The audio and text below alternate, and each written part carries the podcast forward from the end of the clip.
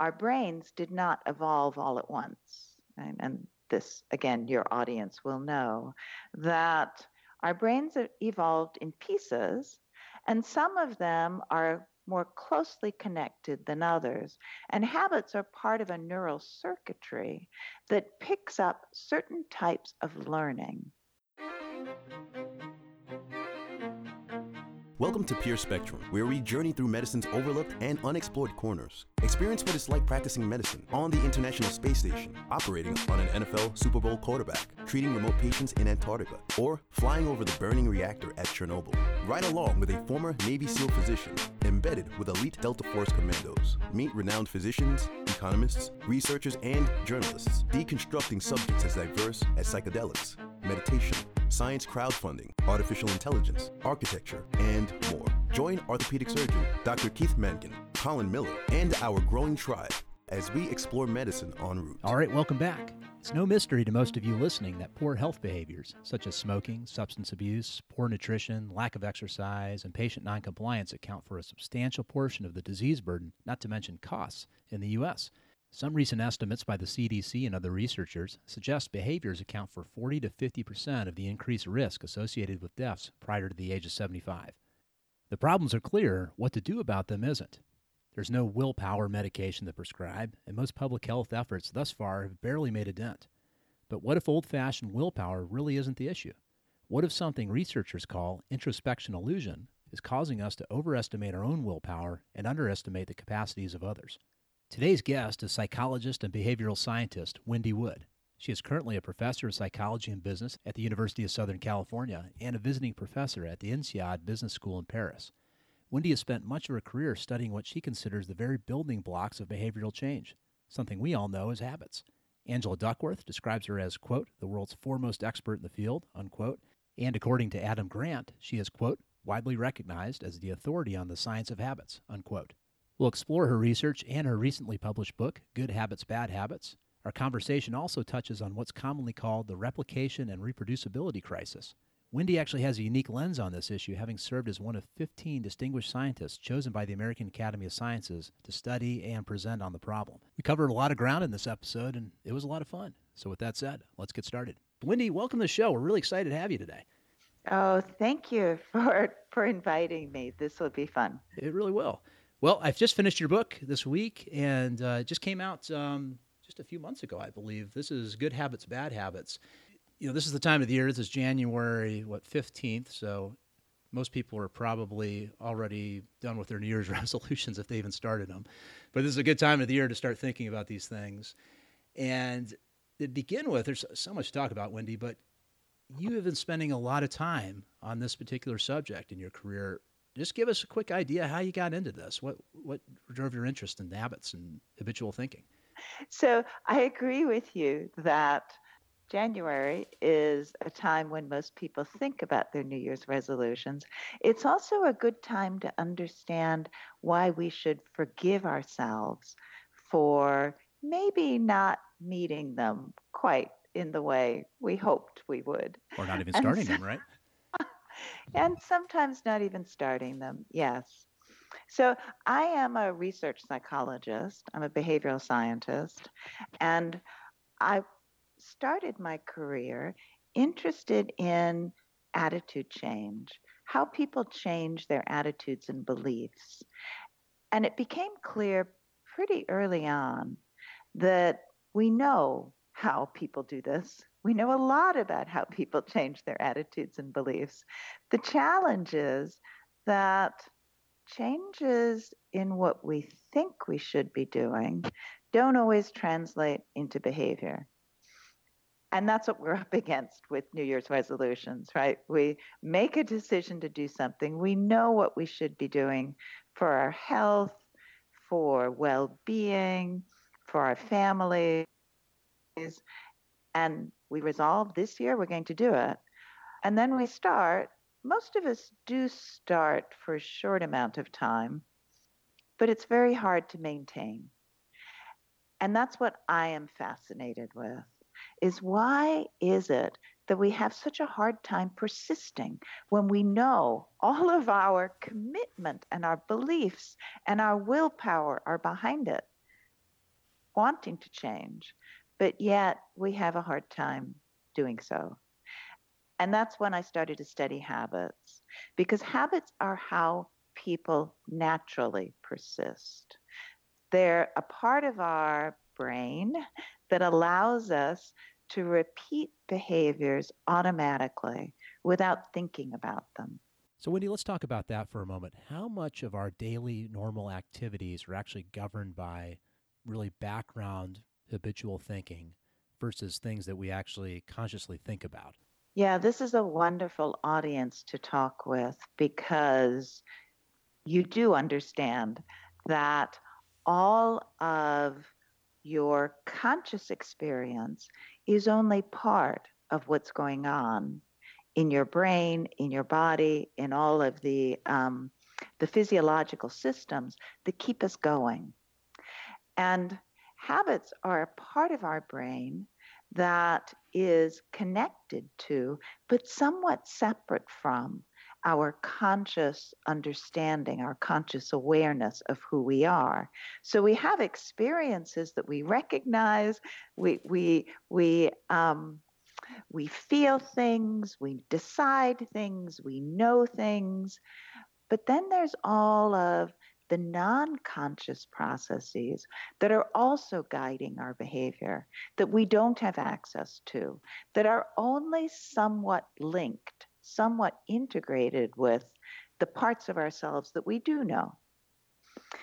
And, and the reasons for this is that um, our brains did not evolve all at once. And, and this, again, your audience will know that our brains evolved in pieces, and some of them are more closely connected than others. And habits are part of a neural circuitry that picks up certain types of learning. It picks up when we repeat an action over and over in a certain context, meaning maybe a time of day or a certain location or when you're with someone, and then you get a reward. What happens to, to, to oversimplify a bit, what happens then is that your brain releases dopamine. And dopamine does many things. But one of the things it does is it ties together what's currently in memory. It ties all of those context features with what you did in order to get that reward. So I stand in front of my coffee maker in the morning and I just repeat what I did before to make coffee. I don't have to ask myself, so do I want coffee this morning? If I do, how would I do it? None of that is necessary.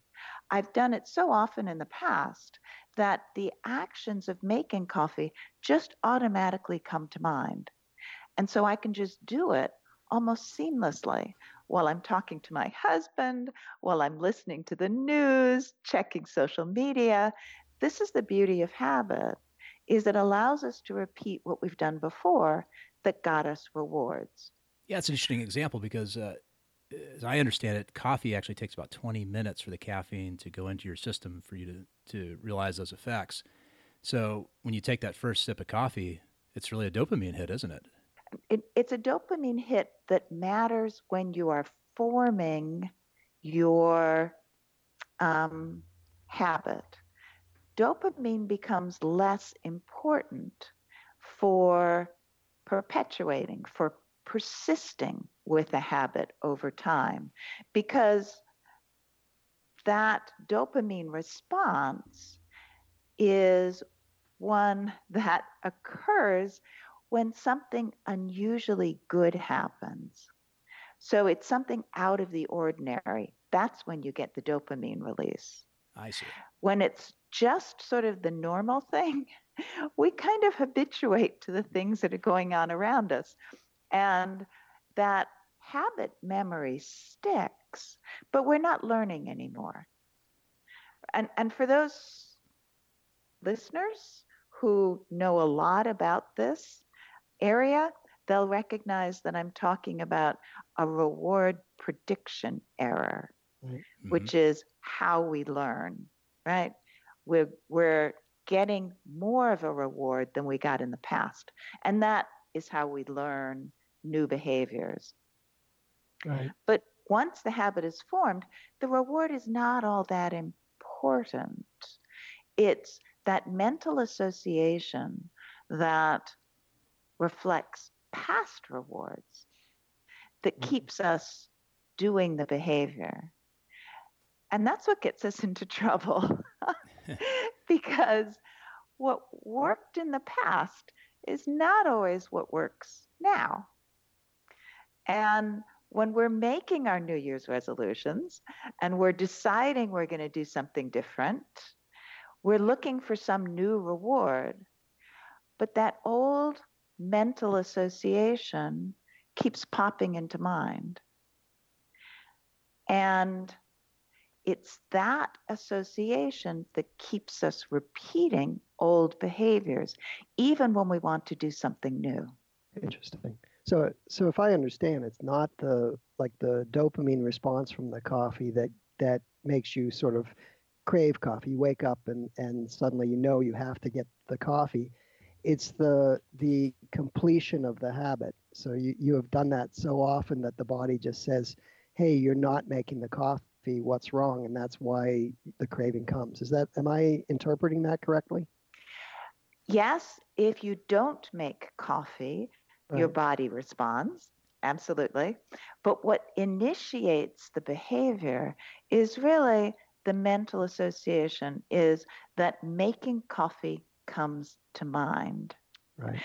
So one of my favorite examples of this is most of us have pretty good patterns in the morning, pretty standard patterns. You know, we get up, we do things. Um, we eat breakfast. Most of us eat the same thing for breakfast every day, or mostly the same thing. Um, or we don't eat breakfast at all. Some of us just have coffee, some don't do mm-hmm. anything. Whatever we do, it tends to be the same thing regardless of how much we ate the night before. Mm-hmm. So we could get up in the morning still feeling kind of stuffed from really overdoing it the night before and we eat breakfast, the same breakfast we eat every morning. We could get up, be really starving because we missed dinner the night before, and we're likely to eat the same breakfast every morning because that breakfast is based on our breakfast habit is based on what we've learned in the past. It's not necessarily what we want to do right now. And that's the trick with habits.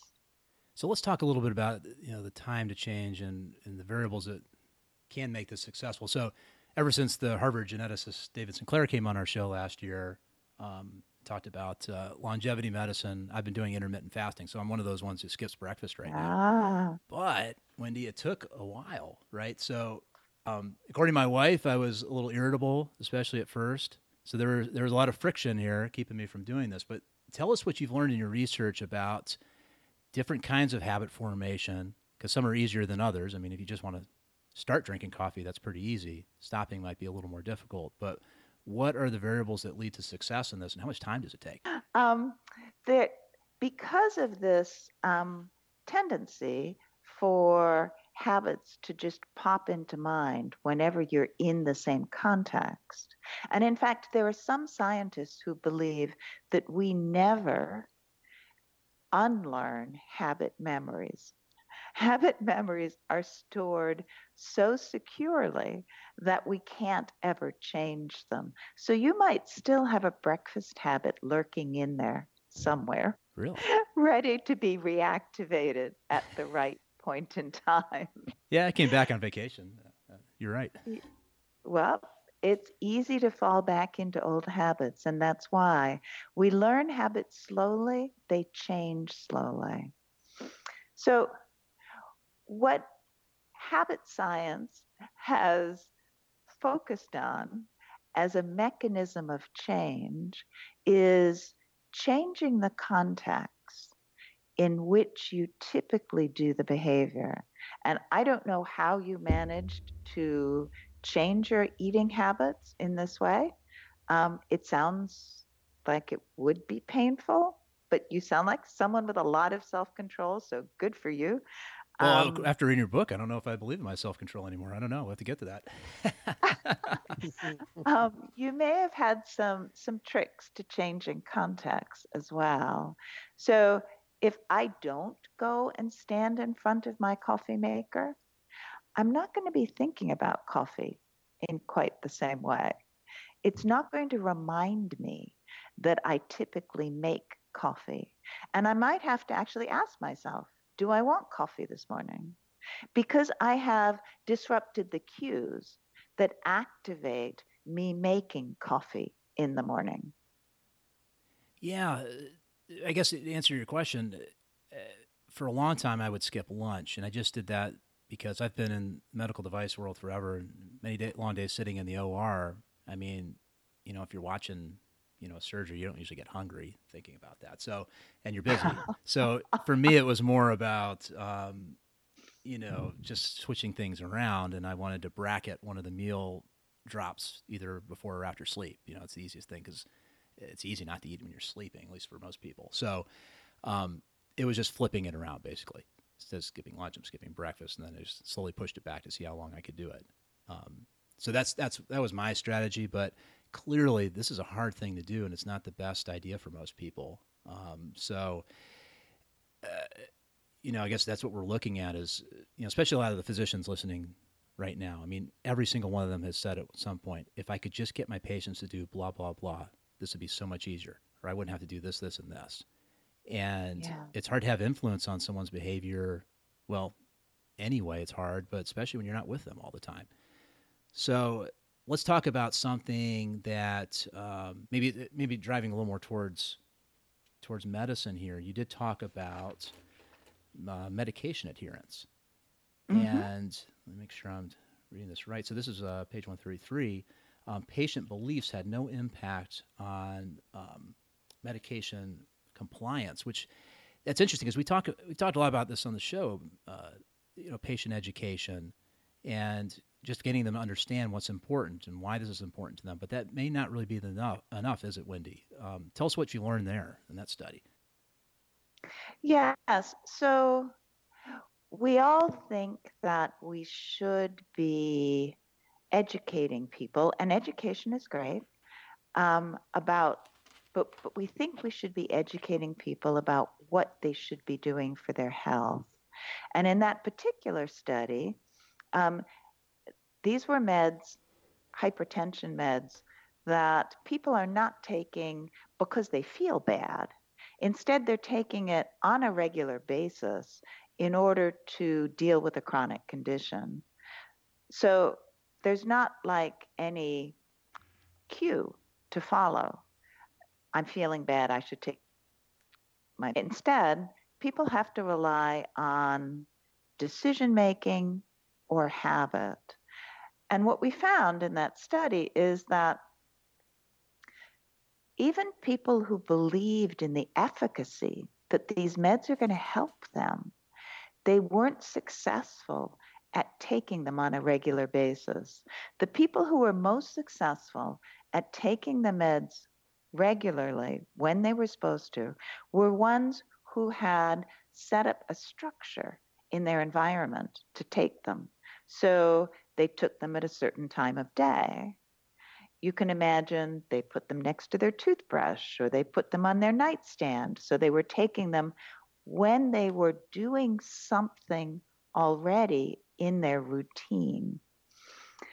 And that shows, I think, part of the power of habits over our conscious decision making selves. Because consciousness is, I mean, it's wonderful, it's creative, it's thoughtful, it allows us to, um, to, to create the societies that we live in, but it's very flexible. And we tend to forget we get distracted. We change our goals.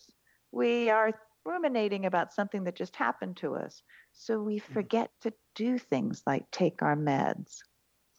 And there were two wonderful um, policy health interventions that I think are worth considering. in this context. And one is the five a day. I don't know if you remember the five, five a day. I did after reading your book, the, the vegetables, servings of ah, vegetables, right? Yes. Um, in the 1990s, the um, the National Cancer Institute, excuse me, um, connected with the um, American Produce Association and put together a campaign to inform people that they should be eating five servings of fruits and vegetables a day. Before that, people didn't know. Only 8% of Americans knew they should be eating five servings a day, which I find amazing to believe, but that was yeah. true. After the campaign started, and the campaign was mostly it was informational. They put stickers on fruits and vegetables. They put signs in grocery stores. There were ads. Um, it was mostly a knowledge based campaign. So, four years after the campaign started, over a third of us knew we should be eating five servings of fruits and vegetables a day. So, it's a tremendous success in terms of changing our understanding of our health. The problem was it had no effect on behavior. And in fact, since that campaign, consumption of fruit and vegetables has gone down in the US. Unbelievable. yeah. Yeah. Which is dreadful. So, part of the problem, part of what they didn't realize is that eating is a very habitual thing. And we can think and decide and know all kinds of things about what's good for us. Applying it in our behavior to actually change our habits is something very different. Well, let's just jump back so, to the medications for a moment here because this okay. is a, a, critically important issue in, in, in healthcare right now, especially in our country just getting even you know dialing this up a few percentage points would be you know a big deal for people with chronic health problems. So, sure. What what just say say say something like um, you know statins or hypertension medicine. I mean, how long does it take to establish a new habit like this? And was there something more effective than something else, like putting it next to the toothbrush rather than having an app on your phone that reminds you, or putting it next to the coffee maker? I mean, if we drill down, what what what was most beneficial just from this study? All the study told us is that time of day made a big difference. Really? If you are taking meds at the same time of day, then you are much more likely to reliably take them. Now, I'm actually doing some research um, on this myself right now um, with folks at Brigham Hospital at Harvard uh, to try to understand exactly how to create these sorts of medication compliance habits. Mm-hmm. And, and this is an area we need to know more about. But I think that the whole, I think it would be a mistake. Let me push back a bit on you. I think it would be a mistake to focus just on medication adherence. Because our major health complaints today, our major health challenges, are broader lifestyle changes. They don't start with our failure to take medication, they start with the way we live our lives and our inability to change exercise, eating, sleeping, stress habits. The one public policy intervention that was successful at changing these larger habits, we all know, was smoking. Yeah. And it didn't rely on knowledge. It didn't rely on educating people. In fact, rates of smoking in the US were pretty stable even after we learned through the Surgeon General's report and through, there was a great article in Reader's Digest, which everyone read, called Cancer by the Carton. Um, back in the 60s, we learned that smoking caused cancer, but we didn't change our behavior until until the government started to actually make it more difficult. So that's the second way we change our habits. We talked about changing cues, changing the cues that activate the habits automatically, that so it gives you sort of a window of opportunity to try something new, to make decisions. The second way that research has shown that we can change existing habits is by putting some friction on them. And the government did this in several ways. One is it levied taxes on cigarettes. So they're just much more expensive now. Right. Another is they banned smoking in public places, making it more difficult for people to smoke. It's hard to imagine, but there used to be a couple of aisles in the back of airplanes where you could smoke. There was a smoking section in airplanes, but no. Oh, there longer. used to be ashtrays and all the uh, the cup holders for quite some time too. Exactly. Yes. You really know you're and, on an old plane too if you sit one, see one of those today, but.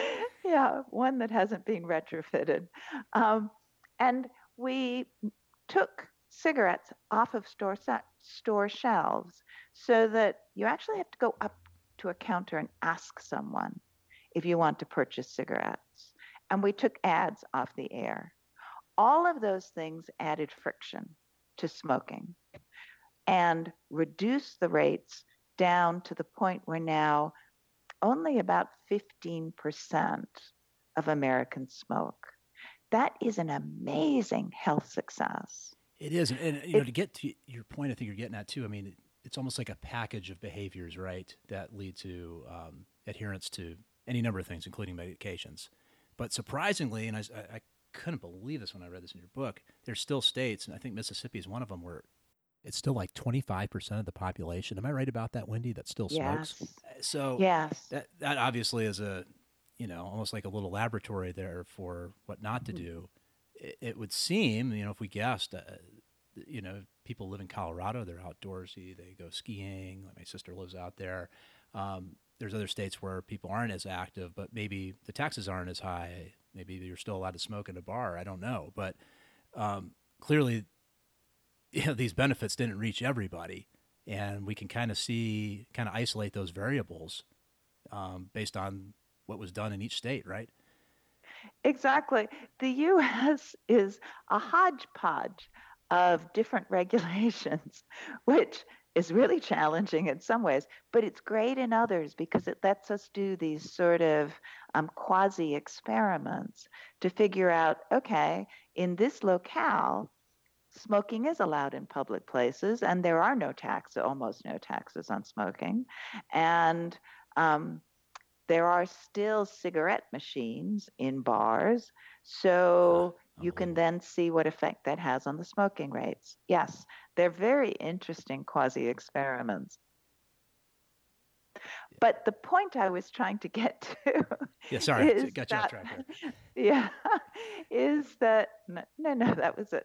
it. It's something really interesting about the U.S. Anyhow, um, the point I was trying to get to is that friction is something that we don't think is going to be very important in controlling our behavior because we all we're aware of our conscious selves. We're aware of the decisions we make of our commitments our desires our goals plans.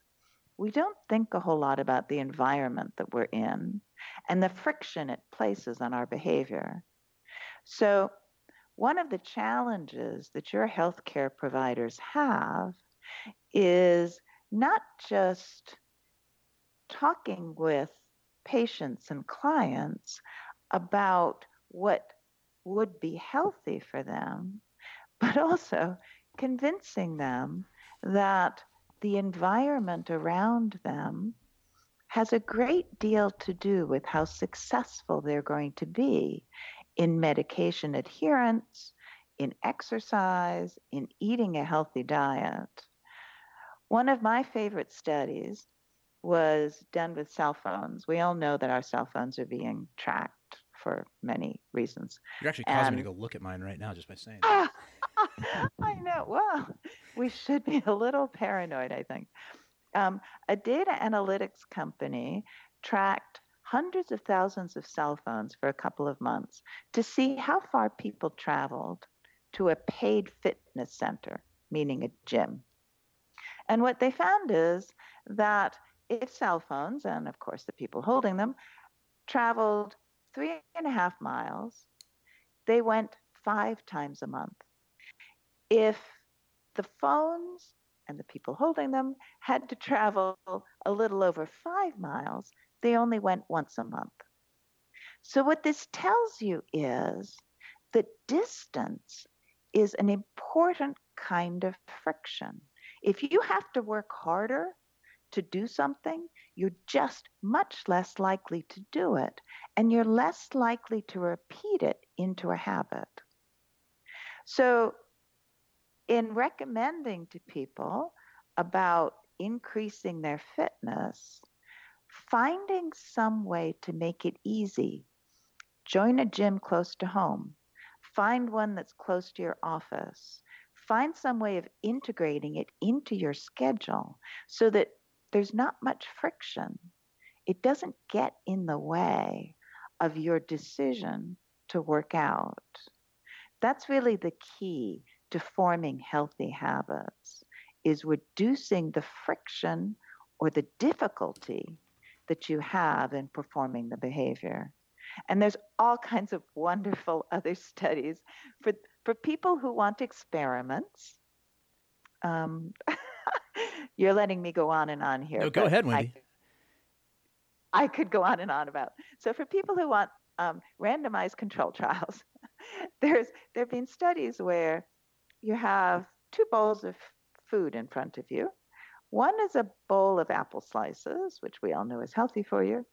One is a bowl of heavily buttered popcorn, not so healthy. If, for some people in the study, apple slices were right in front of them, the bowl of popcorn was further away, so they had to reach for it. They could still see it, and they knew it was there and they were allowed to eat it, but they had to reach. For other participants in the study, it was the reverse. The popcorn was right in front of them, and the apple slices they had to reach. People ate a third less calories if the apple slices were right in front of them than if the popcorn was right in front of them. What that shows, again, is that friction matters. The simple friction of having to reach for something mm-hmm. was enough to reduce by a third how many calories people ate. So, friction is amazingly powerful in what behaviors we repeat and what habits we form. So, if you think about the environment. Now, just to interrupt you for a second, this wasn't a group of undergraduates who were getting a free pizza at the end, and that's what they were waiting for, was it? I'm sorry, Wendy. no, this was all the food they got. They got apple slices or popcorn, and they were allowed to eat as much as they wanted of either, both, whatever. Um, but the interesting thing was just the effect of location on how much they ate. Well, we've um, we've had um, we've had third party uh, insurance companies who've tried all sorts of incentive plans, but also uh, reducing pricing for exercises, having um, guides who find you a gym so that there's someplace closer to home. To your knowledge, has that had any effect on the uh, use of gyms? Uh, have you been able to look at that? Because that sounds like the the type of reduction in friction you're talking about to to reinforce a positive habit. I'm glad you brought that up because that's really that's the third piece that's important here, and that's rewards. Mm-hmm. So we form habits when we repeat actions that give us some reward. But from what we know, and, and, and as I explained, it has to do with dopamine, blah, blah, blah. What we know about dopamine is it has a very short time scale for tying together all that information in memory. So the reward has to be immediate. If you have insurance companies, and, and my insurance company does this, it gives me a, a, a reduction in my rate if I don't smoke, if I go to a gym. That's too far removed from the behavior to have any influence on my behavior or anybody else's. There's not much good data that that's powerful. Having somebody help you find a gym close to home reduces friction, so that might help. But the kinds of rewards that help to form habits are the ones that occur immediately with a behavior. And by reward, all I mean is something that makes you feel good. So it could be just feeling pride in what you're doing. If going to the gym makes you feel proud and strong and like you're doing something good for yourself and your family, and you have that experience every time you go to the gym, then you're likely to form a habit. If you get a rebate in a couple months for going to the gym yep. from your insurance, nah, not so likely to have much impact. Right. Interesting. So, one of the implications is that you really kind of need to like what you're doing in order to form habits. And, and back to New Year's resolutions, there was a great study done by um, a colleague of mine, Ayelet Fishbach, showing that when you have people list their New Year's resolutions, she had them list their New Year's resolutions, and then indicate which ones are most likely to change their life, to be really important in changing, um, creating something wonderful. And then she also had them rate which ones were more enjoyable. So, three months after they had formed these resolutions, which ones do you think they stuck with? It's not a trick question. the ones they found fun, right. the yes. ones they found enjoyable. Even though we think that we make New Year's resolutions to change our lives, we're not going to be very successful at doing that, at repeating those behaviors, unless we're getting some enjoyment in the moment.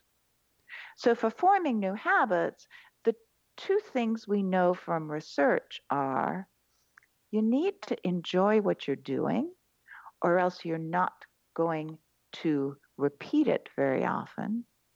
And it has to be easy, low friction, or again, you're not going to repeat it very often.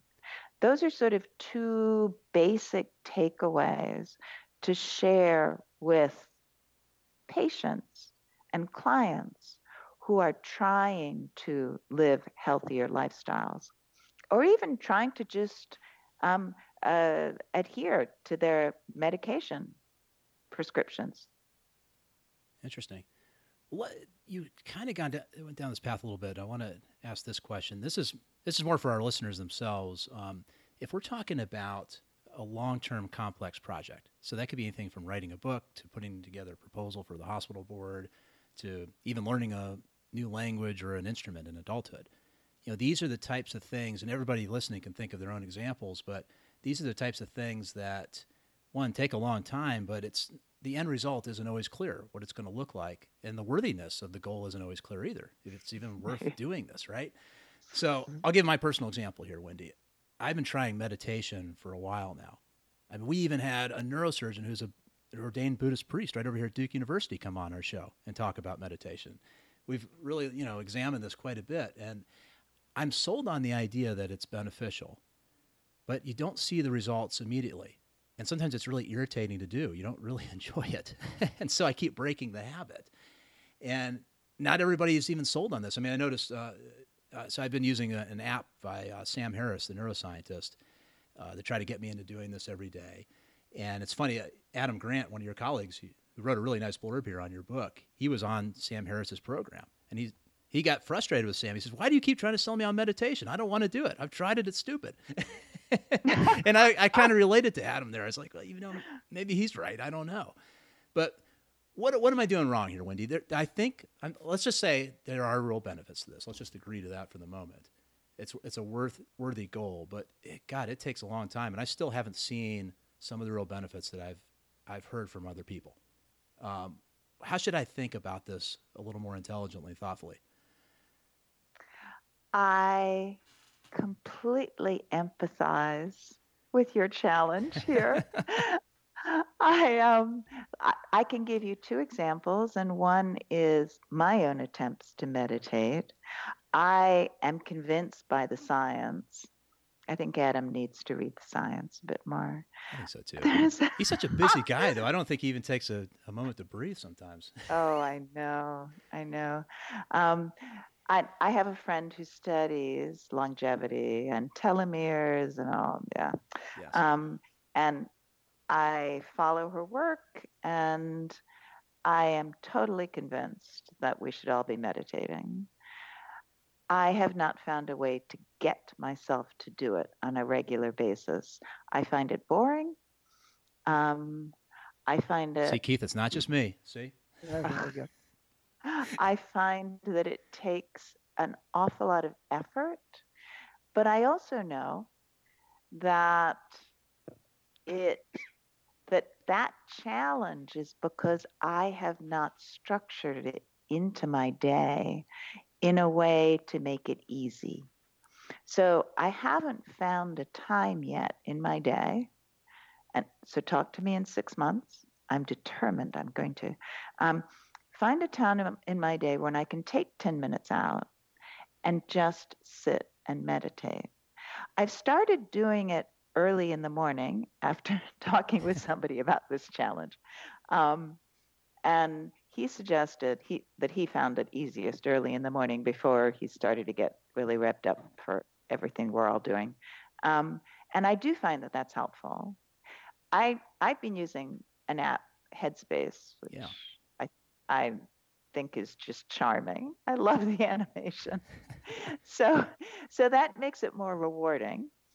Um, and I'm hopeful that if I keep working at it, it's going to become that sort of habitual second nature.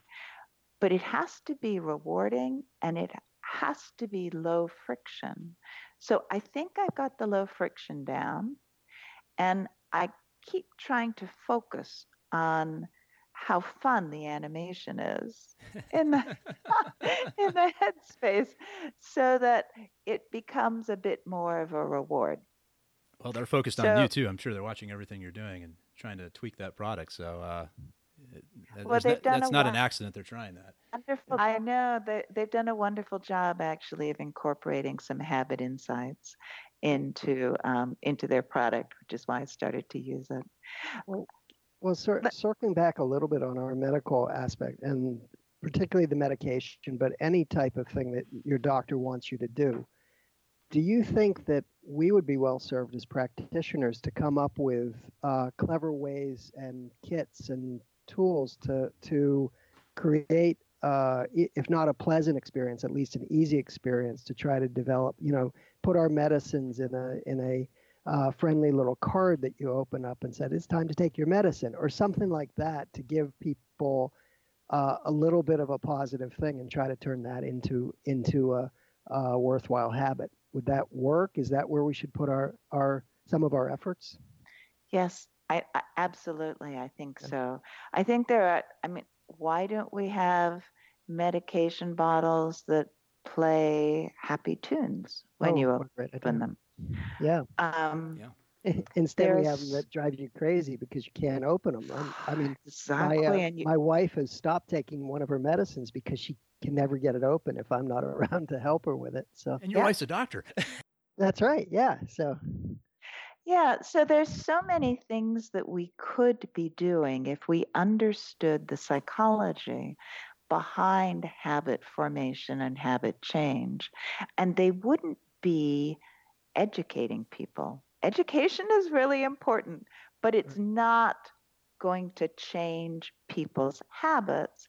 And it's not typically, for most of us, going to help us form healthier habits. So, understanding the mechanics of habit formation and change is really what we need to be doing. And there are, it's, it's interesting because our economy, tech companies in particular, so understand this. Amazon made huge amounts of money out of their one click shopping. mm, mhm. yeah, that's true. All they had to do was reduce the friction slightly. You make pages load faster on your computer. And as a retailer, you are much more successful. There's great data on this. The, the companies that have designed our cell phones, they understand how to form habits. I mean, we're all totally addicted. But yet, medical science has not incorporated these same insights into our healthcare system. And, mm-hmm. and it's surprising to me. Yeah, well, we we've resisted. Um, all doctors hate it when um, people think of our patients. I did it right there as clients or consumers. So we've resisted the sense that we should do anything to to um, let uh, to to make the experience better because or more comfortable because the patient needs us. This is medicine. We're we're telling them they should do it. I think that's ingrained a little bit in our education, but certainly something with with the people who are used to using phones and used to using one-click shopping. There's no reason in the world why uh, the newest generations of doctors shouldn't be familiar, comfortable, and um, uh, willing to use this type of thing. Exactly. And and along with that or mindset that you mentioned though, I also hear from physicians how frustrated they are about trying to change lifestyle behaviors, which we all know are the biggest medical challenges right now. And why we can't get from that frustration to realizing that we need to adapt slightly new technologies, tweak some of what we're doing based on human psychology is is surprising to me. But yeah. this is a big, broad topic, so I know we're, we're not going to have time to, to really dig into this, but um, because of your unique experience, I really wanted to touch on this. We talked about this a little bit before we were recording, but this is most people have heard the replication and reproducibility crisis, and this is across all sciences, but um, there's been a particular focus, at least in the media, on psychology. And I know I made that joke earlier about undergraduate cohorts and free pizzas, but um, we all know a lot of studies are based off of that demographic, right? And there has been, you know, research written about that and criticism and then explanations. But in my opinion, and, and this includes our last episode with um, the statistician David Spiegelhalter, I think that this is a much more complex issue. And I don't think it's been handled very fairly in the media because I think the work you're doing is very important. It's very important for all fields, but especially for medicine. And I think it's important that people have, you know, a better perspective on what this so-called crisis is and what the issues are. First of all, just give us an idea where this came from very quickly, but also tell us about the consensus study. And this came from um, a committee that you were on with, I think, about 15 other researchers, scientists, engineers through the National Academies of Science. Um, you know, just tell us first of all what this crisis is, and then your involvement there with this with this uh, panel. I, th- I think most of your listeners probably have heard that there is some concern about replicability of our scientific knowledge. And the panel arose because Congress asked the National Science Foundation to do a study on the extent to which replication in science is a problem. And so National Science Foundation asked the National Academies of, um, of Science, Engineering, and Medicine to form a panel, and I got to sit on it, which was a wonderful experience. Yeah. To sit with, as you say, 14 other scientists um, from all fields, including two specifically from medicine, although several, there, there were, medicine was well represented with other folks as well. Um, and we talked for about a year on exactly how much of a problem this is and what to do about it if it is a problem. We decided early on that crisis is not a good term for the challenges in science, that science is constantly improving itself. We are seeing constant methodological, statistical improvements.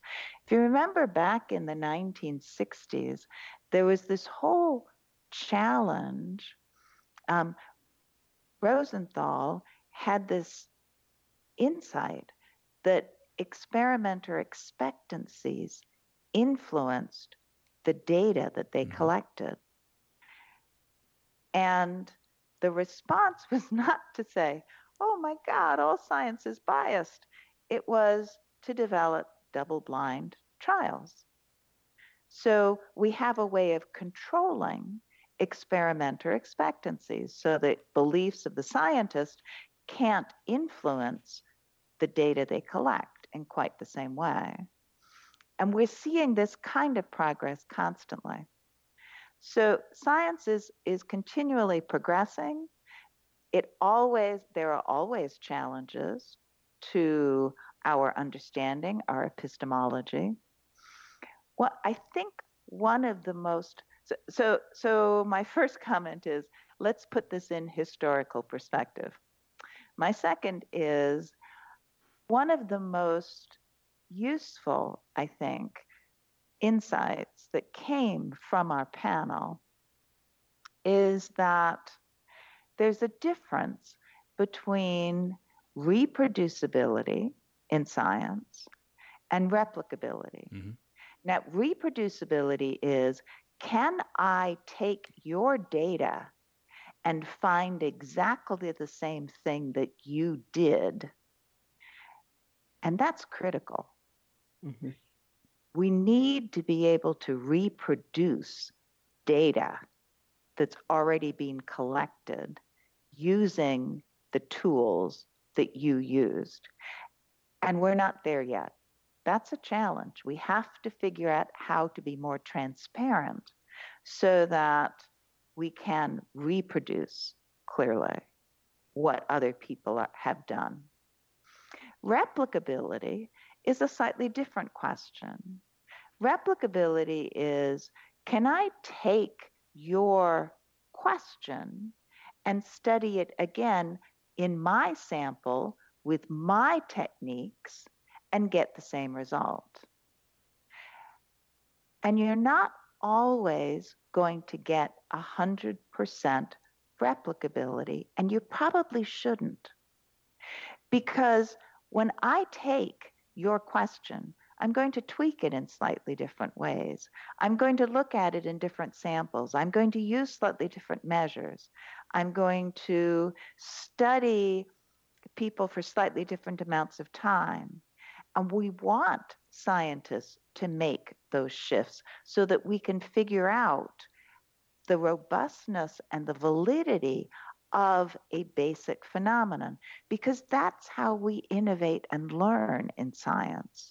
So you want a certain amount of non replicability in order for science to move forward. You want no non reproducibility. you want that to be clear each time. You look at a piece of data, you want to see the same thing. And to look under the so, hood. I mean, see the methods and means and yeah, you know, what their original hypothesis was. Exactly what was done. Yeah, and that requires a great deal of transparency, and we don't have that level of transparency just yet. So part of our report was making recommendations on how to get to that level of transparency. And part of the report was explaining why we don't want complete reproduce sorry why, do, why we don't want complete replicability because we want to innovate in science and test whether things hold under new conditions. And so those are slightly different questions and i think they get um, confused in the public discourse. I think so too and it was actually an interesting um, paper to read. It's it's free online. I'll put a link up on our website if anybody wants to take a look at it. But um, I actually learned a lot reading it, um, and it must have been an interesting experience being a part of that, Wendy. I, I learned so much. I actually was I was in Paris for most of the meetings and I flew back specifically for them. It was so fascinating. Okay. You never as a scientist get it, such an opportunity to catch up on what's happening across all fields. Yeah. It, it, was such an opportunity. I'm, I'm so grateful for it. Yeah, it's something there should be more of. Well, Wendy, we're uh, we're here at the end of the hour. Keith, did you have anything else? Um, not unfortunately that I can um, that Do I two can minutes, fit yeah. into this amount of time. You're, you're definitely going to have to come back on. Um, yeah. Uh, because um, uh, the whole concept of habit and how it works in terms of medical education and whether that's a good or bad thing. I think that that's a whole oh yeah uh, huge topic of conversation that we could take another hour on. Um, well, can I say that um, I hope that people will read my book. I I spent a lot of time trying to make it very accessible and practical. So take the science and explain how people can use it. It's good habits, bad habits. And I'd love to answer anybody's questions or follow up with um, ideas, comments on this topic. As I said, I'm actively involved in research on it, and it continues. The field is just expanding wonderfully at this point. Well, with that said, Wendy, tell uh, everybody how they can find your book, where they can learn more about you, and get in touch with you? Um, well, I'm at the University of Southern California. I spend my summer still in Paris at INSEAD Business sounds, School. I'm very great. fortunate.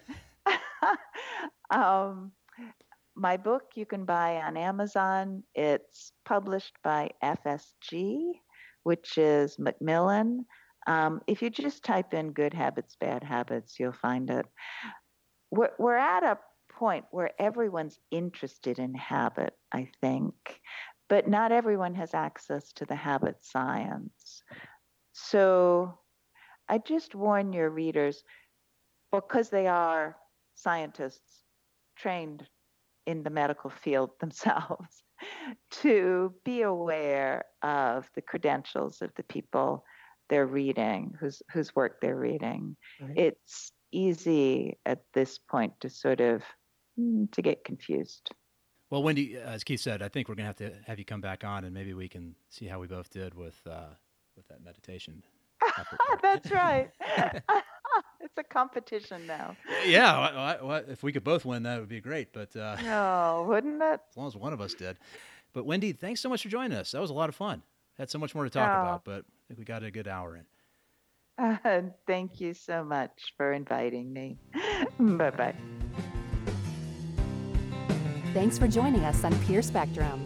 Please support the show by writing a review on iTunes and join the conversation at peerspectrum.com. Keep up with the latest episodes and share your ideas with us on Twitter, Facebook, or email at peerspectrum.com.